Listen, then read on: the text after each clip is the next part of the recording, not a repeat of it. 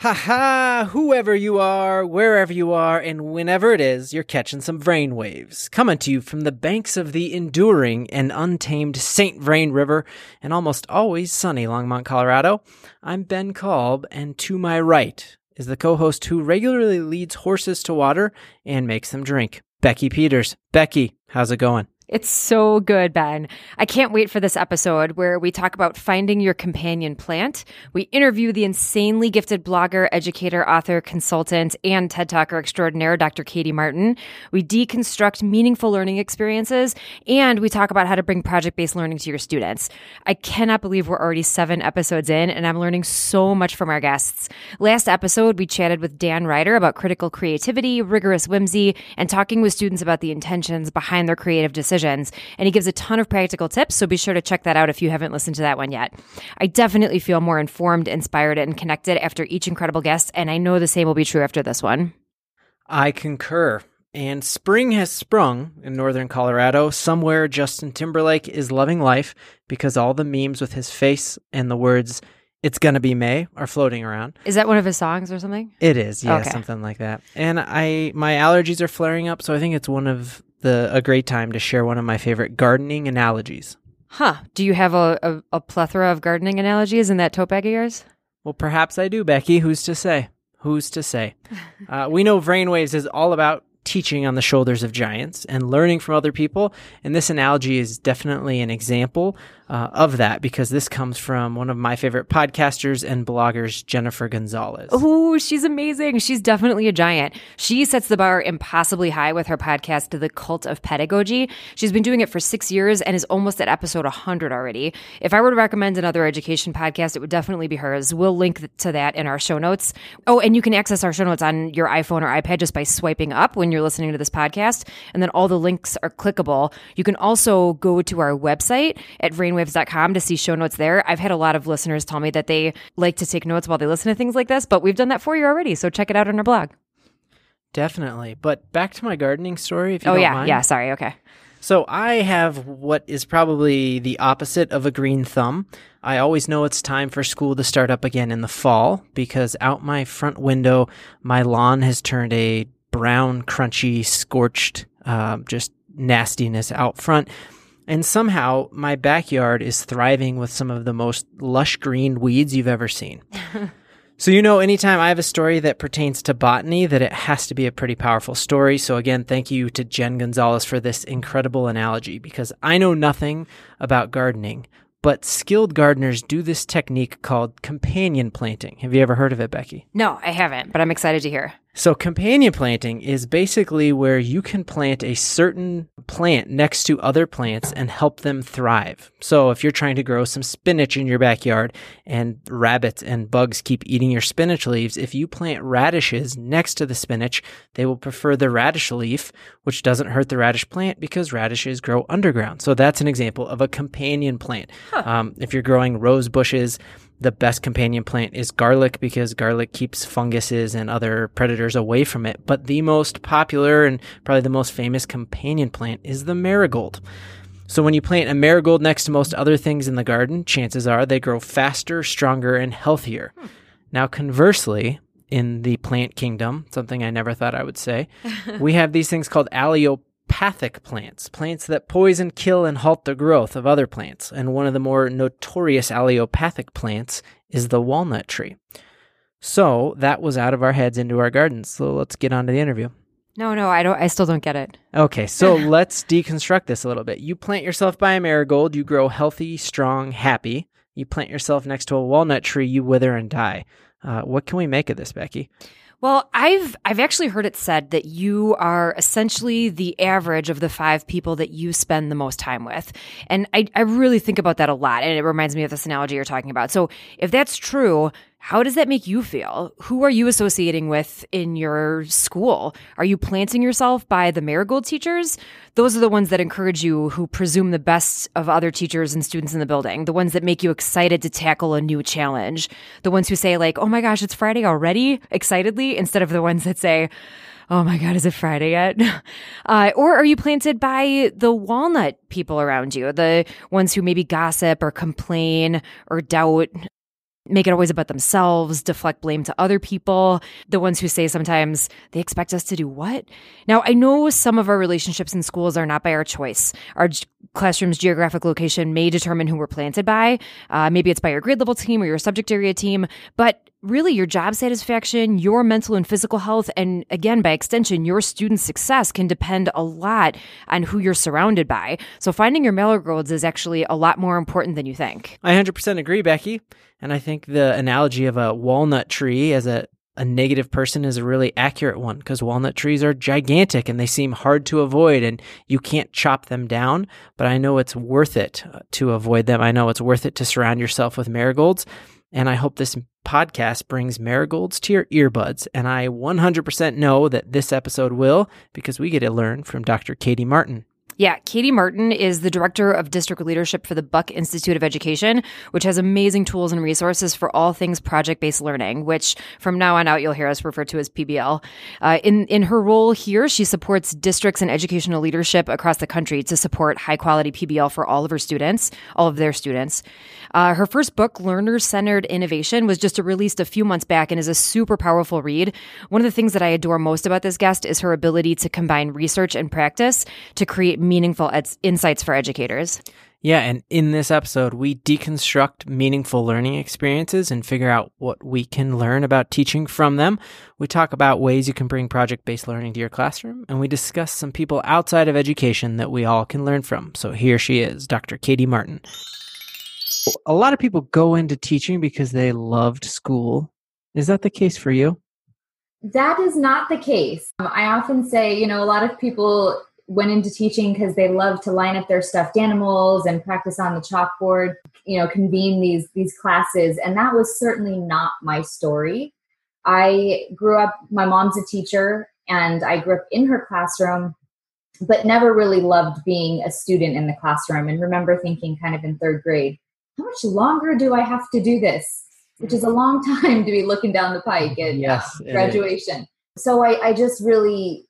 I survived school. I was an A B student. I learned how to play the game quite well, but I never really felt empowered or inspired in my classes. And so I didn't really think about teaching. I didn't think that was something I wanted to go into until I got into college and started really enjoying classes and having more choice in what I was doing.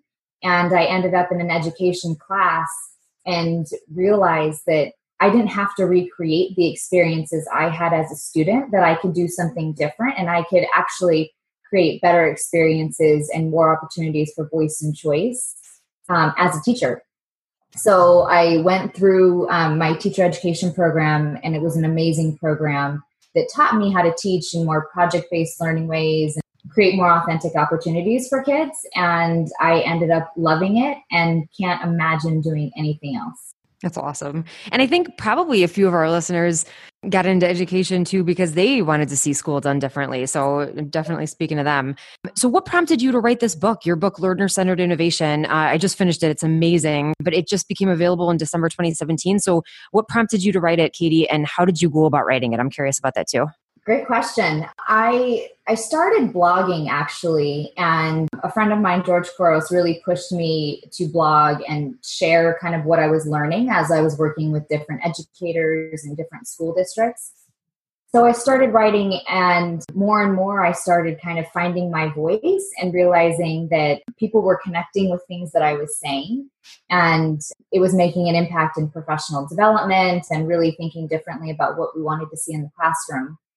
So I started putting something together in terms of an introduction, and George again had asked me to write the book, and he published it. So it was, it took about a year, and I drafted it, and it was really hard and fun and exciting all together to really put your ideas out there. And again, blogging helped me really find out what resonated and helped me hone my own ideas.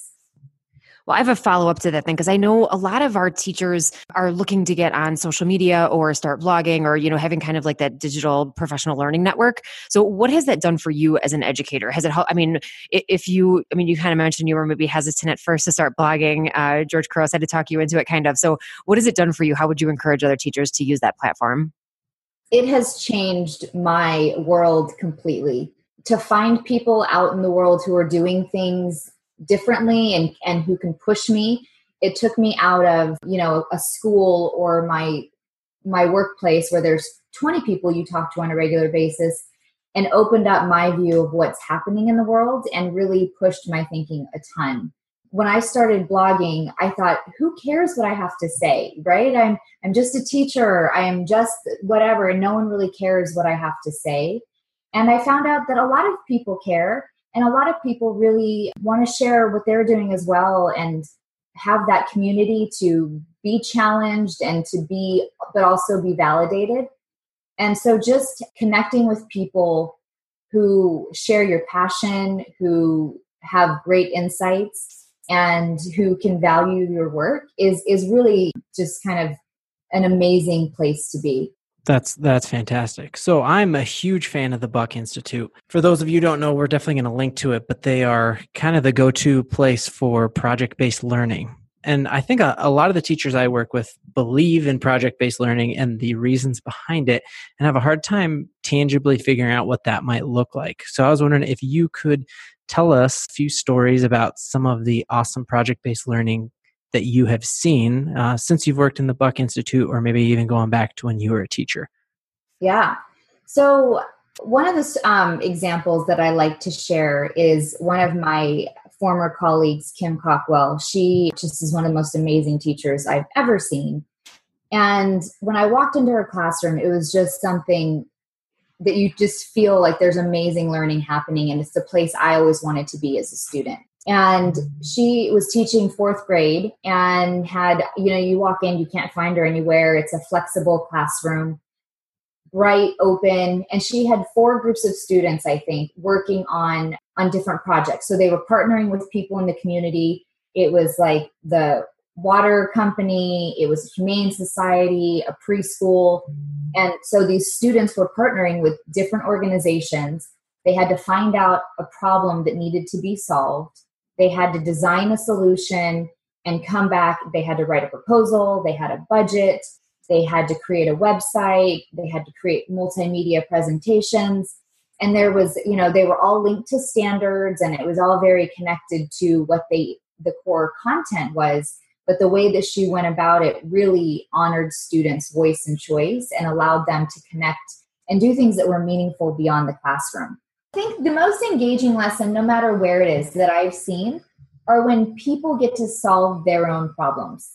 Hmm. So this is in professional development, it's in the classroom, it's anywhere. When people have opportunities to figure out a challenge or ask a question, and have the time and space and support to research, to connect, to make sense of it, and to actually do something with what they're learning, that is always the most engaging and empowering for learners. And to me, that's the core. And, you know, our focus at the Buck Institute is really about authentic learning. So to tie that in a little bit, we have what we call gold standard essential design elements. And at the core, it's about keen knowledge and understanding, which all of us have standards and we have to address and we're held accountable to. And we say that that's the way, that's the core, but it doesn't tell you how to teach it. So we focus on project-based learning as starting with an essential question, a, a challenging question or problem, and that has sustained inquiry. So something that you're questioning, working on over time. It's not just a quick one hour lesson or a worksheet. It's something that extends over a period of time for individuals to learn and question. It's authentic. There's real student voice and choice, uh, opportunities to reflect. Something we forget all the time, I feel like, in education is critique and revision. So opportunities to learn what you're doing well and, and areas for growth and to continually revise. And then ultimately it ends in a public product. A lot of times we turn things in and they just go to the teacher and then end up going to the trash can. So project-based learning, in our view, really is about presenting beyond the classroom, extending your learning, doing something that makes an impact and having a larger audience to um, share and learn with. That's awesome. We talk about authentic audience all the time. I feel like it, that word comes out of my mouth all the time because it can't just be for your classroom or for your teacher. It just has so much more power if it goes beyond that. And I'm curious. So you you talk a lot in your book about learner-centered experiences. I mean, that's it's called Learner-Centered Innovation. But you outline ten characteristics then of learner-centered experiences. So how do those differ, or are they complementary to the gold standard essential design elements that you just discussed? And can you highlight a couple of those maybe too? Yeah. So, yeah. Thank you. Um, no, I think that they align very much so. Um, the way I came up with those is a lot of times when I work with educators, I always ask them to focus on the learner experience. So, and that often starts with us and what we experience. And we often create what we experience. So I ask people to go back and think about a really powerful time when they remembered learning something in or out of school, and then to share that. And through doing this multiple times, the common elements that came out were these ten characteristics. So that there was, you know, there was a goal, there was some productive struggle, there was opportunities to, to get feedback, there are mentors, there's opportunities again for critique and revision, and there's choice. All of these things are very similar to what we outline in the gold standard at Buck, but it's really about understanding the learner, what they're doing, and giving them ownership of the learning rather than the traditional compliance-based model. I tell you, you do something, and then we move on.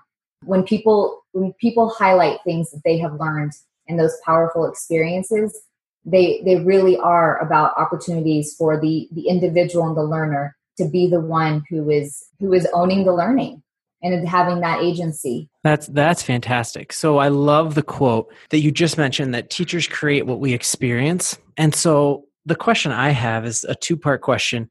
Number one, have you seen schools where professional development for teachers has been this format that you just talked about, so that the way teachers learn, they just then replicate with their students? And the se- and I'd love to hear about a school that's doing that well. And then the second question would be, for teachers in a school where that is not the case, uh, what would your recommendation be to them? Great question. So yes, I have seen schools, and I'm fortunate to get to work with schools who are doing this, but it, it still is is a challenge. We only have so much time, and so we have to really prioritize what we do. One of my favorite things to do with teachers for professional development is to actually just put them in the seat of a learner. Ask teachers to be a learner themselves. And actually tomorrow I'll be at a conference doing a project slice. So it's actually taking teachers through a project as the learner themselves so they can experience what it feels like. Often, you know, we want to make things easy and perfect in the classroom, and we don't want anything to any struggle. But when we're learning, it's messy and it's hard, and we have to really honor that and understand what we're asking our students to do. So another thing is a twenty-five hour learning challenge I've done with a lot of my teachers in, in college courses or professional development, and asked them to learn something new. It could be some people have done golfing, bake a cake, running. It could be any of those things, but to then really reflect on the process of learning, the struggles they have, who they reach out to for mentors, what the what the process is, how they go about learning things step by step, and then sharing that on social media. So being open and public about the learning. And through that, I've had teachers say to me time and time again how that's changed their thinking about the audience, going back to authentic audience for students and why it's important. And the second thing I think for that is really important for us as educators to model that being learners for students. We Love think that. that we've gone through school and, you know, we, we have our credential and now we're supposed to know everything. And it's impossible for teachers in the classroom to know everything. It's impossible for principals to know everything. So really just being open and transparent about that learning process can be really powerful. That's awesome. I, yeah, somebody, I heard once somebody say, like, kids feel like adults have themselves together because they know how to tie their shoes, but really it's nobody's perfect. You know, they, I mean, we don't all have all the answers. I think that's a really important thing to remember. twenty-five hour learning challenge sounds super cool. And I bet most teachers don't choose to do their learning sitting in rows and being lectured to for, you know, twenty-five hours. So that's a great reflection piece for sure. Yeah, that's interesting.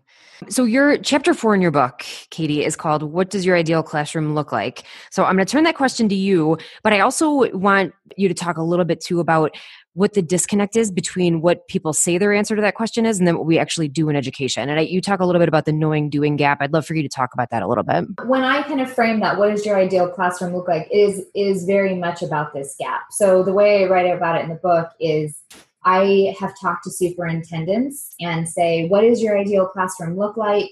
And they think, and they say, I know it when I see it. And so my, my reflection back to them is, if you can't articulate it without buzzwords or programs or even anything concrete, how can we expect principals and or teachers to recreate that and to um, be able to to create that vision in their classroom if there's not a common expectation from, from the central office? And when I say that, I don't mean tell me exactly what to do and what page to be on, but if there's a common understanding that we believe in collaboration, we've talked a lot about authentic learning, or if we believe that there should be time for re- reflection and inquiry, then that has to be something that we provide resources for, that we make sure to our curriculum and the way we're teaching aligns to that. You know, so this disconnect that I see often is people will say, our vision is all about student-centered learning. It's all about um, critical thinking. It's all about twenty-first century skills. And then there's curriculum and expectations and benchmark tests and common assessments that expect people to be standardized and do the same thing every day. And so those two things are not in alignment. And if we say we, that we value individuals, yet we treat everybody and expect them to go through this standardized process, those two things don't align very well. And so you can do one or the other, but you can't do both of those very well. So it's important, and I think this coherence piece, to really understand what it is we want for kids, what it is we want for the learners in our schools, and then make sure that we have systems and conditions that really support that type of learning. And and you talk a little bit too about people's responses to change and how there's a difference between like our, our primal response to change and our evolutionary response to change, and how important it is that in education we have an, you know, adaptability to evolve with uh, new things. Can you give an example of that or why that's super important to you? Yeah. You know, the, I just had, was cleaning out my drawers. So here's an example. I was just cleaning out my drawers in my office and I found old Kodak film. And I was, I know, right? Like I was trying to explain to my seven and eight year old what it was. And they were so confused and bored out of their minds after thirty seconds of me trying to explain it, because it's a, such a foreign concept to them. They take my phone and they take one hundred pictures and they add filters and whatever they want to it. And meanwhile, I'm telling them I used to take a picture, couldn't see it, send it off for a week, and then come back and maybe it was an okay picture. So the reason I say that is the world has evolved. I mean, that's only in the last ten to fifteen years, ten years that that has changed so dramatically. And we are still doing things and holding on to things in our classrooms and in our schools that no longer serve the purpose of our students in them and no longer prepare them for the world that they're moving into. And so I think that we really need, as educators, to evolve and continually focus on what's happening with our kids and what's happening with the world that we need to be better supporting them to do, rather than teaching them the way we taught because it worked for us, because the world is different. And I think a, a prime example of that is social media. I see so many schools that are still banning YouTube and um, and social media, or making kids check in their phones, you know, when they go to class. Yet if you asked a teacher to put their phone, you know, at the door and not access their phone or their technology all day long, most of them would not be okay with that. Yeah. So I think we have to we're preparing kids. They, once they walk out the door, they have access to devices and information, and a lot of them have it in school. And if we're not teaching them to access that, those resources, and connect with people responsibly, I think we're doing them a huge disservice. Yeah. Mm-hmm. Not, yeah. Not helping students develop those skills we know they need definitely is a huge disservice. My question would be, what do you think we should be calling those skills? Um, you know, Tony Wagner calls them survival skills. We have other people calling them twenty-first century skills, but it's the year two thousand eighteen. So I'm just curious, what have you heard those things called, and what should we be calling them as educators? Yeah, I mean, they're skills, right? They are. I'm looking right now at a at a um, slide that is the World Economic Forum Future of Jobs report, and the twenty twenty skills that are needed, and they just call them skills. They don't label them by the century. Skills with a S or a Z? Skills with an S. Okay. Okay. Very different. Make sure you guys all take note of that. Like complex problem solving, critical thinking, creativity. And this fourth one is people management, coordinating with others. And I just, those things are so important. And I mean, I think you'll find over and over again, like you said, the world-class um, jobs, that if you can't coordinate and connect and work with others, it doesn't matter how smart you are or how much you know. And so those are the things that, yes, knowledge and content is absolutely important, but we also have to focus on how we how we go about finding that information and how we go about working with others to make sense of it and do something with the information. What three skills do you use most often? You are an ed leader, an author, just an all-around rock star. What are the three things you do most often to succeed in your job? Wow, that's a really good question. I think... I say communication, but that, I mean, I, I'm always connecting with people and trying to understand their point of view. So empathizing, empathy is a huge skill that I think um, I'm, I've needed to hone and really focus on. Problem solving, I think, is is huge. Always just trying to figure out, not even just solving problems, trying to understand what problems exist. Yep. Sometimes it's not quite clear what the problem is. So trying to trying to find those problems and understand the best way to solve those. And I guess the other piece is just relationship building, just continually um, connecting with others and build and working to build relationships.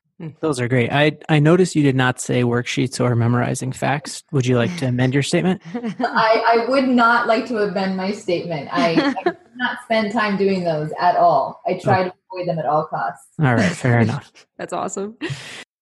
So your your tagline, which I just love, I totally want to steal it, on your blog is inspired by research, informed by practice. And I love that because it just, it really shows me the the fine balance that we need to strike when we're examining both the art and the science of teaching. So where do you go to get, like, to stay up to date on the latest research in education? And like, how do you find the time to read all those things? Like, do you have a life hack for this? Do you know what I mean? Gosh, I wish I did. Maybe my life hack is I I listen to a lot of audiobooks.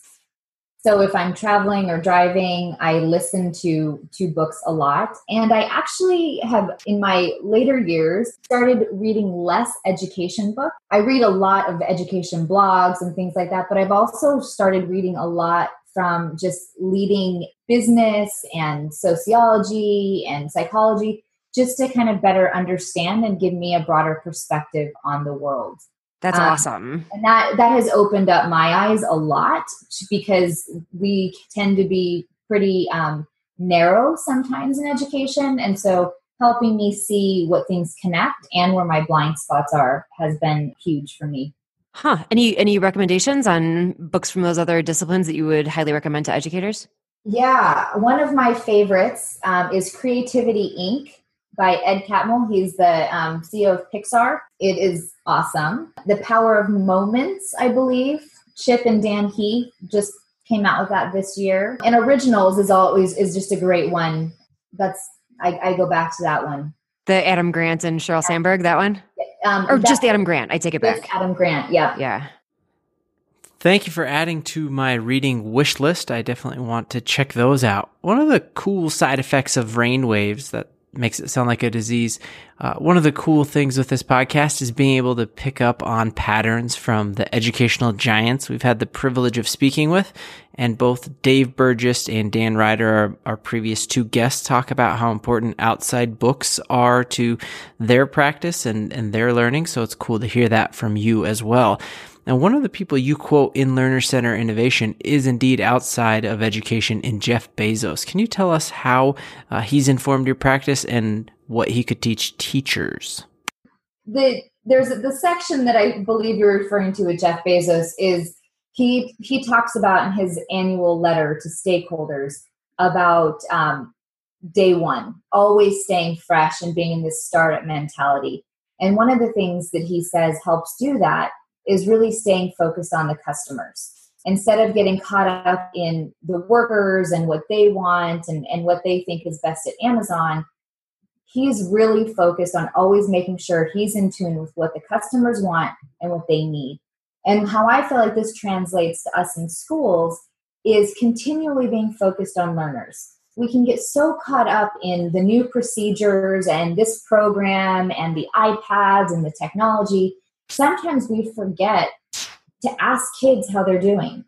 We forget to ask kids what they're interested in, what they want to learn about, um, what resonated. And um, I saw somewhere recently, someone noted that for as much assessment as we do, as much time as we find out trying to get data to learn about what kids know and how they're doing, we so infrequently ask. And so I think there's this, this notion that to be learner focused and constantly focused on what, what's working and what's not uh, will serve us well in schools to make sure that everything we're, we're all working so hard for is actually meeting the goals that we set out to meet. That's awesome. The other the other thing you talked about uh, with him particularly is like the balance between waiting for consensus and also driving innovation. Can you talk about that a little bit? Yeah, I think that's a really, um, I mean, it's it's a struggle. And re- it's one thing to say, you know, just go ahead and you can, you know, if you have an idea, push forward. And it's not that easy. Um, relationships are always going to be at the core. And if you can't connect with people and rally them to move forward, it's going to be hard to accomplish anything. Hmm. But on the flip side, we can't focus on one or two or five people who don't want to move. We have to look at the larger picture. And so I think in some cases, there's a tendency to focus on some of the naysayers or people who are frustrated and not really understanding why they need to change, to focus on that instead of really focusing on creating the model, working to move forward and show people. In my experience, people, especially in schools, are not resistant to doing what's right for kids. They're resistant to change for change's sake or because they don't understand why they're implementing programs. A lot of times when we talked, you know, you said you're working with iPads and technology. I worked with a lot of teachers who did not just want to have all their kids have a device because they didn't know what the purpose was. Once they found out how they could use the technology more effectively, they were ready to move. But until that message was made clear and the why was clear, people were, were frustrated. So back to the question of consensus versus innovation, I think part of the way to build consensus is to create models and to help people understand why we're doing things, but not always trying just to convince everybody. We we waste a lot of time trying to convince people it's right instead of showing them how, how to make it work. Hmm. Um, I kind of want to go back and ask you a little bit, pick your brain a little bit about how you've helped, um, since you coach schools and teachers and all of this, how have you helped people and staffs and educators kind of wrap their heads around strategic abandonment of initiatives that they know aren't working anymore? Like the research is pretty clear on spell, you know, weekly spelling tests that don't have any context, but you know, a lot of people hold those really close to their heart and they think it's, you know, a practice that they could never get rid of. Like how with, you know, adding more things on, how do we take things away in a strategic way? Yeah, I love that strategic abandonment. I, um, there needs to be a lot more of that. I think It's it's a conversation, and it's you're right, it's not easy. So homework is one of those I've attempted to tackle, and I start to have conversations with as many people as I can about it. And what I often find is we have these kind of warped notions about why we're doing these things. So I'm a parent, I'm an educator, and I and I, you know, in the community, I'll often hear my fellow moms complain about homework. And they're so frustrated by it.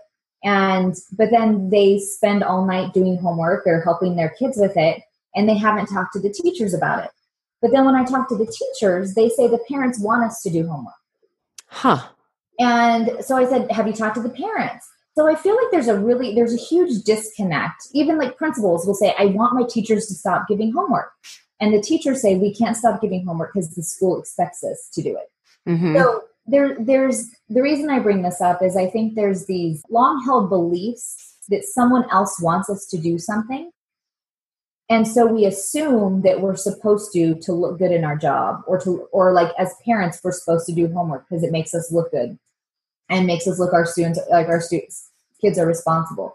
Mm-hmm. And so I think to, to strategically abandon stuff, we have to challenge these assumptions, and we have to have conversations. Again, what do we want our learners to know and do? And are these practices serving us? And if they're not, we have to get rid of them. But we just don't talk about it enough. We keep adding more and more and not ever leaving things aside. And I think your spelling test, please stop doing the pre-test on one day and the post-test on the end of the week. That's like, you know, an hour or two a week of time that you have to do something else. And I'd throw in a pop quiz halfway through, you know. Right. Why not? Why not? You know, my favorite is when you get the, the, the pre-test on the, on Monday, that's a hundred percent. And by the end of the week, the grade's gone down, and that's the final grade.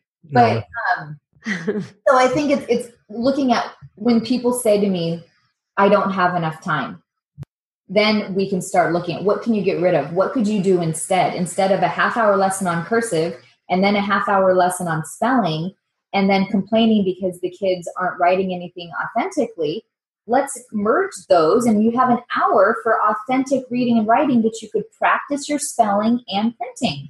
That's an awesome idea. Fantastic. Your, your point there about challenging and the assumption of I'm supposed to do this, I've seen so clearly in, in the schools I support that I gave a teacher Mark Barnes's book, Role Reversal, where he advocates throwing out grades. And the teacher said, I can't do this because my principal wants me to do grades. And I just had a conversation with that principal who's like, oh, I wish my teachers would just go to feedback instead of grades and throw them out. So you're totally right. Question, is this working? Is this what my kids need? And where's this pressure coming from? Yeah. And I think you're, I, I see that all the time also, Ben, is that my teacher wants me to do this or my principal wants me to do that.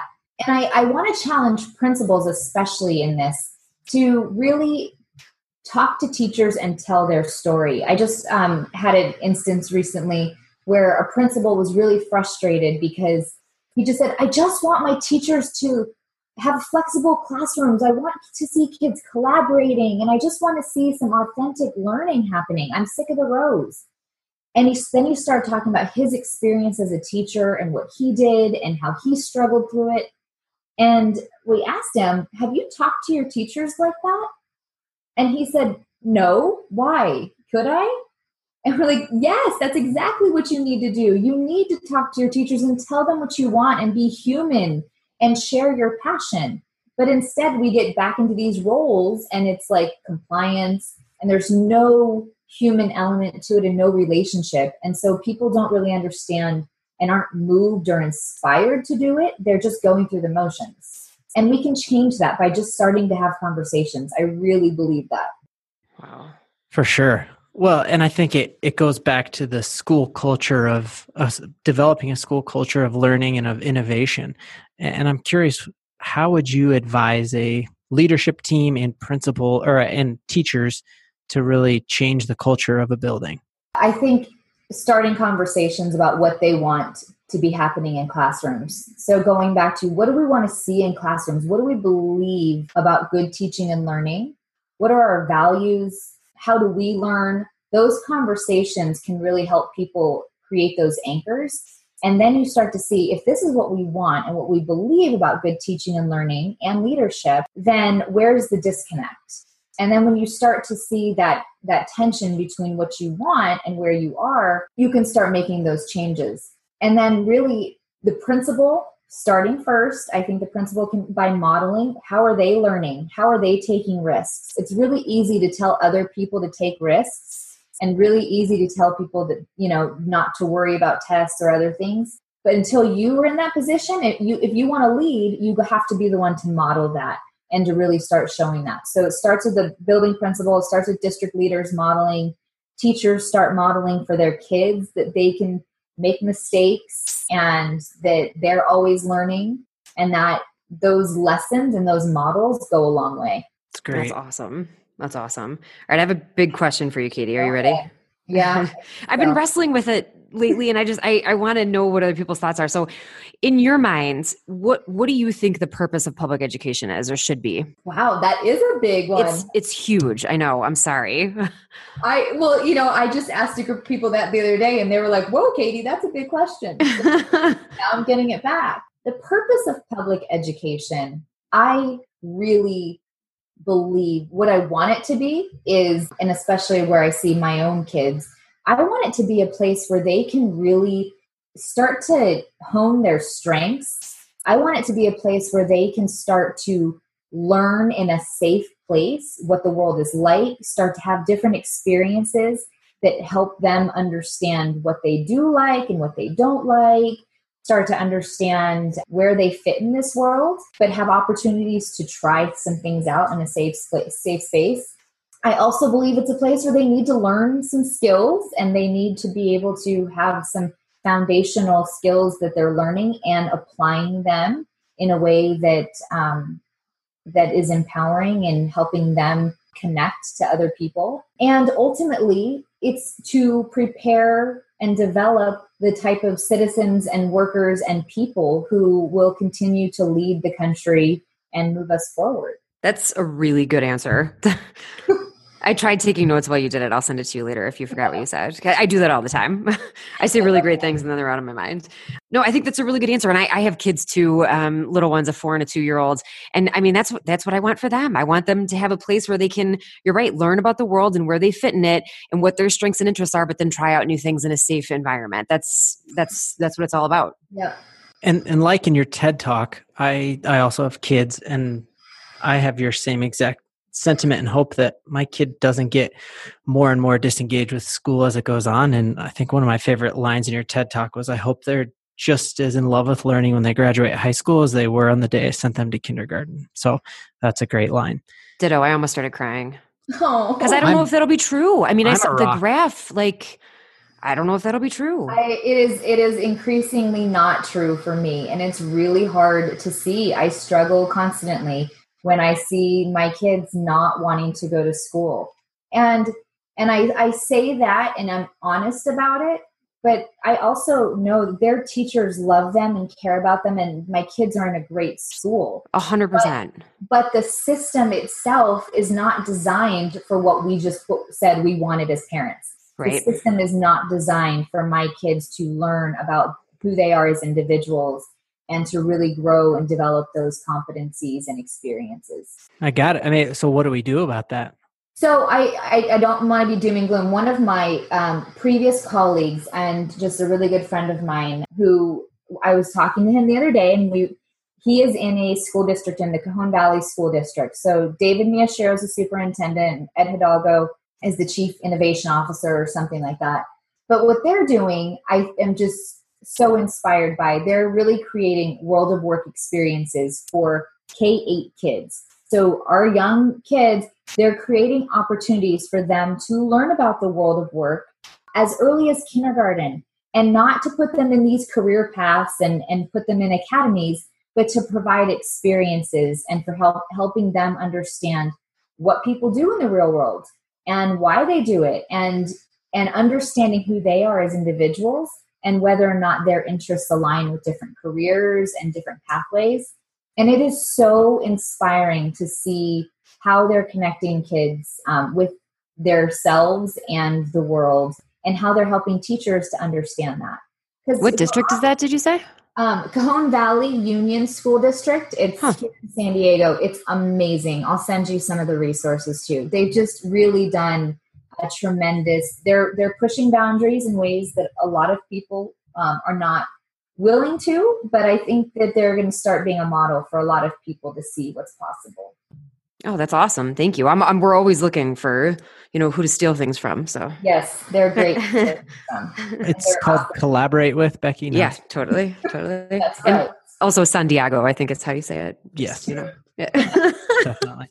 Oh, getting a little punchy. Yes. Um, okay. So Katie, one, one last thing that we want to do, I want to be sensitive to your time. You're being so generous with us, but for each of our guests, we have a series of rapid fire questions that we've kind of tuned over these past couple of interviews. Would you mind if we just ask you to some rapid fires to finish uh, this off? I don't think I have a choice, do yeah, I? No, you totally don't.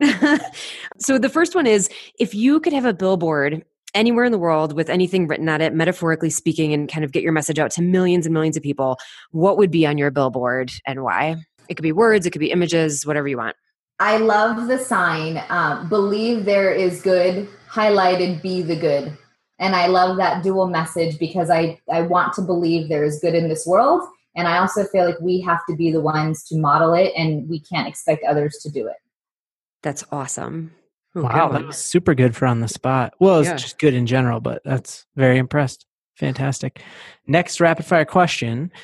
In the past five years, what new belief, behavior, or habit has most improved your life? It could be in any area, personally, professionally. I would have to say the um, blogging and my um, transparency in my own learning has really shifted my thinking and my practice a ton.